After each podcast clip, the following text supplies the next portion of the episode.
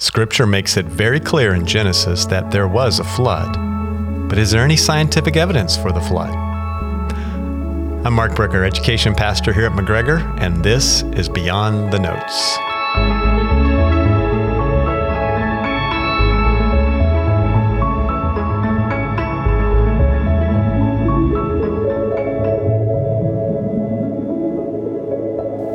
Joining me today on Beyond the Notes is David Asfor, a member here at McGregor Baptist Church, also a science biology teacher here at Southwest Florida Christian Academy. And this is a very different Beyond the Notes because normally I would be sitting here by myself or whoever had finished preaching on Sunday would be sitting here by themselves. But I thought it would be good to have you here, David.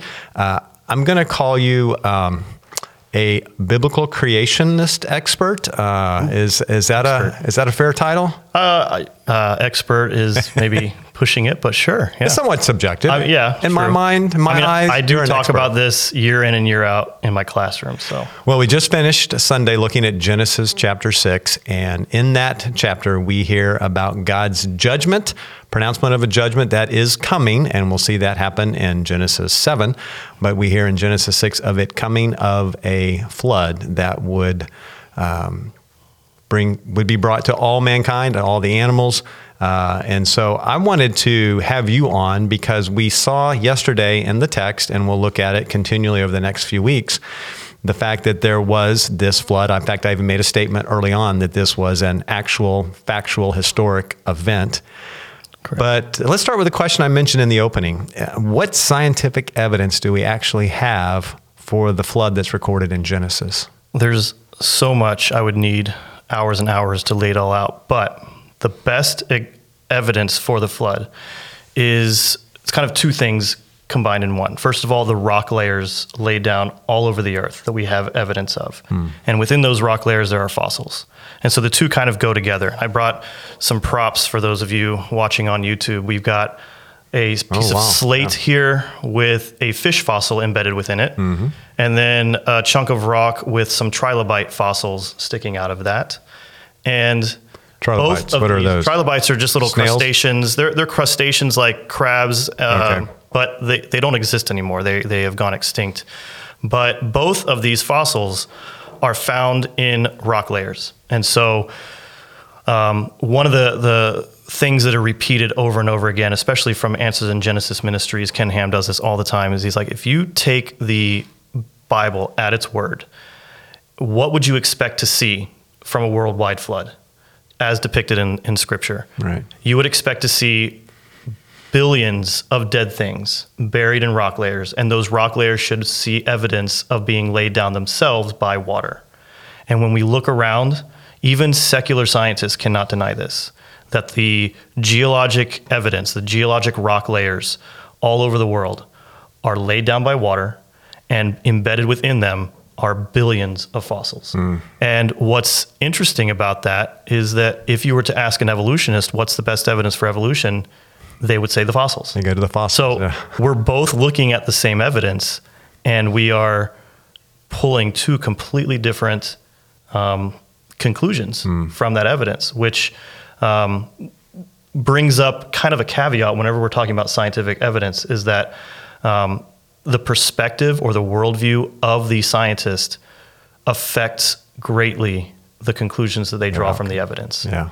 And um, that we have to be careful when we are looking for scientific evidence to, I don't even want to say back up the Bible, but we have to be careful when looking at scientific evidence to corroborate the Bible. Right, and that's not that our reason. desire. Even today, it's it, this is not the purpose. Let's let's find the evidence to prove that Correct. there was a flood. No, we we trust God's word. We start with that presupposition. Mm-hmm. However, it is pretty awesome to hear and see evidence that does corroborate Correct. the truth of God's word. And that's really what I was hoping to hear from you today. What what is some of the evidence? Uh, is there any evidence for the the universal nature of the flood? Yes, uh, the rock layers all over the world show evidence of being laid down by water. Uh, some rock layers actually seem to end at one continent and then pick up on another. And the fossils embedded within those layers are continuous as well. Wow. So, uh, mosasaur fossils, for instance, kind of span uh, South America going up to the northeastern coast of Brazil. And then they, the, the rock layer and the fossils found, the mosasaur fossils, will then just appear over in Europe or Northern Africa, I believe. So it looks like these were all laid, this was all laid down as one continuous uh, layer and then like a jigsaw puzzle broken up after the fact.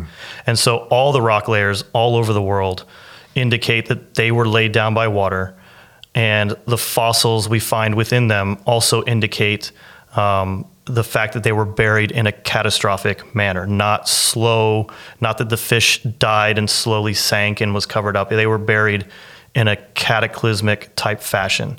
Um, so fossils are found where animals are in the process of eating something, like they are mid swallow. Wow. Uh, this this fish fossil that I have here doesn't show that, but there are other ones where the fish is in the process of swallowing something when it got buried.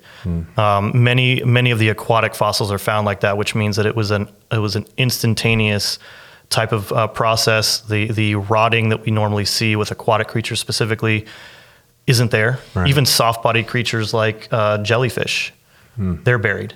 Uh, or they, they're fossilized, which means they would have to have been buried almost immediately in a catastrophic fashion. Okay, so you talk about it being a cataclysmic, catastrophic type um, event that caused this. And we know that based on what God's word tells us that it was this amount of water.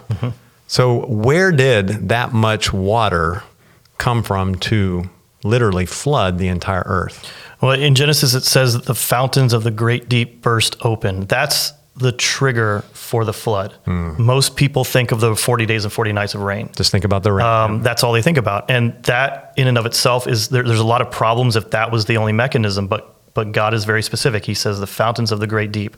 Well, what is that? The great deep is basically uh, another word for the oceans or the seas, and the water would have come primarily from subterranean cavities of water. Uh, so the water would have come up, burst through the crust at various locations across the planet, and that would cause a lot of devastation. Just imagine massive earthquakes, massive geologic upheaval happening, potentially um, volcanic eruptions happening from that. Um, all kinds of things would happen if you would have had something like that happening globally, and that that would account for where the water came from. right. Um, and uh, another question that people commonly have is where does the water Where does go? it go? Yes. Well, a part of that geologic upheaval would be the tectonic plates forming. Um, many creation scientists believe that prior to the, the flood, there wouldn't have been the tectonic plates like you, what you learn about in school, uh, like, the- like the broken eggshell nature of our crust, all these little different plates. Um, potentially that was created during the flood.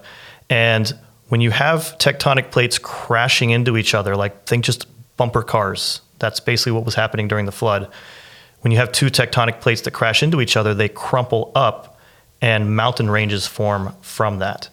So we would not believe that the Himalayan mountain range or the um, mountain ranges out in Colorado would have existed before the flood. They would have been forming as Noah and the animals are safely on the ark, floating around in the water. There would be this massive bumper car upheaval under the water of all these tectonic plates crashing into each other. And you would have had the sinking down of the modern ocean basins happening during this time, where the, eventually the water would all collect. So the the geology and the topography of the pre-flood world would have been completely different. So the water's not really disappearing per se. It's It's, just here. being rearranged Yeah. into other being areas. reorganized, put in different places. And and when you read the uh, creation account back in Genesis chapter one, you see that the oceans, the seas were gathered into one place. And what that implies is that there was only one continent originally.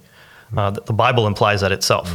Uh, God's word implies that itself. So uh, there would, you would have had one massive continent, one massive ocean. Now we obviously don't have that. So the the geology, or the, I should say the Geography. topography, the geography of our planet today is different than what it was prior to the flood. Pre-flood, yeah. Mm. Um, let's let's jump in. I know we don't have a lot of time, but I want to talk a little bit about the ark, and we touched on this a little bit Sunday about just the dimensions, the size. So everybody hopefully got an idea. It's a you know a football and a half long feet or yards, long, football and a half long, yeah, 450 Yep. uh, feet long, 75 feet wide, 45 feet tall. Um, that, from what I, little I looked at, would be enough to house a male and female of each animal kind. Is that Correct. correct? And how do we know that? Uh, well, first of all, you got to focus on the word kind. It's not species. So a lot of people, a lot of skeptics will say, "How can you fit all the millions upon millions of species on the ark?" You wouldn't need to do that. Um, the kingdom, phylum, class, order way that we organize animals today that was uh, developed by Carolus Linnaeus in the 1600s. So this didn't exist back when Moses was writing this down. Uh, the Bible is God is very, very um, he takes a very simple approach in, in defining his created kinds. If they can mate together and produce offspring, they're of the same kind. So that would actually encompass dozens or hundreds of species as we define them Under one kind. under one kind. So, for instance, there wouldn't be. This is what I hate when I see artistic renderings of of Noah's flood. Hmm. You would not have lions, tigers, cheetahs, and leopards boarding the ark. Yeah. You would have one feline kind. One kind, Just yeah. literally one feline kind, one canine kind, one horse kind. Uh, and from that, there's enough genetic evidence to support that since then, since the flood, you could have, through various genetic means, bottlenecking and other kinds of things, all of the different varieties develop from this one kind. fa- this one pair Yeah. that you would have had on the ark. How many kinds were would there have been roughly? It's still estimate. it- we can estimate. Um, one of the more recent studies done, they would uh, basically put the kind at the family level of the Linnaean system. So you have family, then genus, and species. So family level. So uh, I actually I can't I don't I don't teach the number of kinds. I teach the number of individuals based on what this current study has shown, and they're estimating potentially you'd only need, and this is a conservative. This is like uh, rounding up, two thousand individual animals on the ark. Um, and many of them we don't need to count. So obviously, aquatic creatures we don't need to count those. That's where most of the creatures on the planet are anyway. Now, how did they how did they fare with all this going on? Uh, There's a couple of different uh, models. Uh, um, I don't want to say theories necessarily, but a couple of different hypotheses. Um, first of all, it is possible that the salinity of the ocean was different back before the flood. That the salinity might not have been as uh, as great. So the differences between the um, the different organisms, uh, you know, maybe a, a, a riverine fish or a lake fish could have ventured into the oceans and, and would have been, would have been fine. Um, so that's one possibility. that the, the water wasn't that salty, or potentially maybe all aquatic creatures prior to the flood had the genetic capability to switch back and forth. We see lots of creatures today that can go back and forth between fresh and salt water. Can alligators do that? Um, alligators don't. Well, they don't care. They don't really. They don't really care about that because they don't breathe the water in.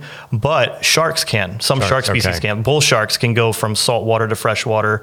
Uh, salmon go from freshwater to salt water. Various types of eels go from freshwater to salt water. So that's that's a possibility. Maybe all, maybe they've lost. Most creatures have lost the ability to do that since the flood genetically. But then there's also this interesting thing that we see in uh, in nature where, uh, and I don't know. This is just my. This is just one idea. I don't know if this could sustain the entire year long flood, but uh, what are called freshwater lenses, where freshwater is less dense than saltwater, so it would actually float. So Separate from the salt. Yeah. so one idea is that you could have potentially had freshwater fish surviving on this freshwater lens pocket of- above yeah. the saltwater. I don't know if that could sustain itself for a year, but that's three possible explanations right there, and it's potentially maybe a, a combination of those three. Um, so that's really not that big of a, of a biological or scientific issue to, to explain. Yeah. Uh, one last question, then we'll wrap up. Um, what about you know we talk about the number of animals on the ark being able to handle that, but what about just maintaining them with enough food, uh, enough fresh water, um, you know, being able to move enough to you know to stay active, Mm-hmm. getting rid of all the the waste. Yeah. there was smell, actually, oh. yeah. Well, I mean, the Bible does mention a, a ventilation Little, window. a cubit all the way around the top I, there, I yes. find that interesting. God's like, oh, trust It's me. not there- just for light, that's- yeah, right. So God's putting every detail we need in there. Um, so yeah, th- there was actually an author that uh, wrote uh, a feasibility study. He actually did a feasibility study. How could eight people, Noah and his wife and his sons and their wives, do this. And there's uh, relatively, I don't want to say primitive technology, but there is, you know, pre-industrial type of technology that could potentially um, help care for all of these animals. Many of these animals might not have needed to be taken care of. If we talk about various reptiles, they, if they had a huge meal before the, the, the flood, they would have boarded the ark and then just sat there, for, or maybe gone into almost a hibernative state. Yeah. Um, and as far as feeding the, the carnivores, well, if we think about it, the carnivores before the fall were herbivores.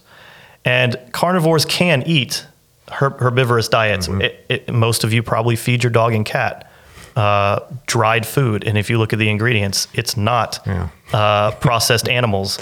It's most likely corn, Corn. or wheat or something like that. Yeah. So, in, in a pinch, these animals can revert back to or, or eat uh, something that might not be their particular diet, and especially if they were uh, had a broader range of genetics that, that we expect them to have to be able to produce all the things that we have today. Potentially, they would have had the enzymes necessary to digest these kinds of things. So, um, many of the animals wouldn't need to be cared for, but uh, Noah had any anywhere between 70 and 100 years to prep for this.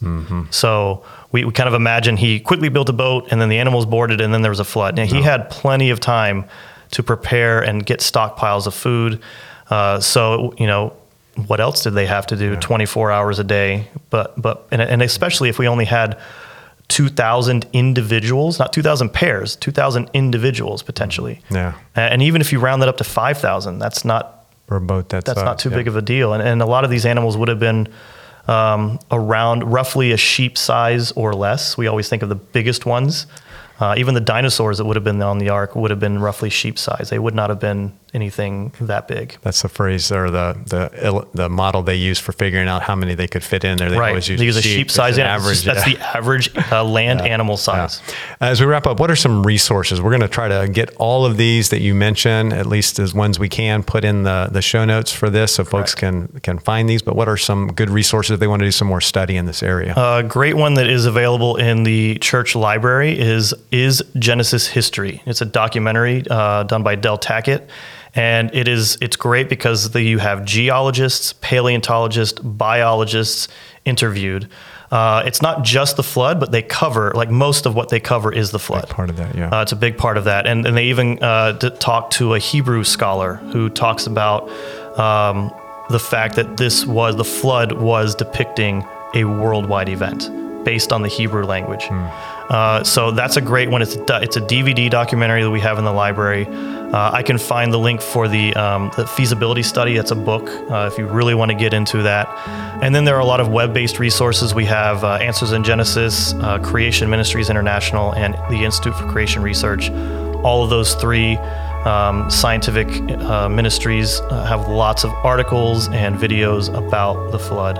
And we'll put all those in the in the show notes so folks can get a link and go check that out. Thank you so much, David, for joining us. I know we tried to take uh, eight hours worth of content and That's push it down to 15 minutes, but thank you, and uh, so glad you're teaching our students uh, biology and science over at SFCA. Thank you. So thanks for joining us for Beyond the Notes. Join us this coming Sunday as we continue in our study of Genesis.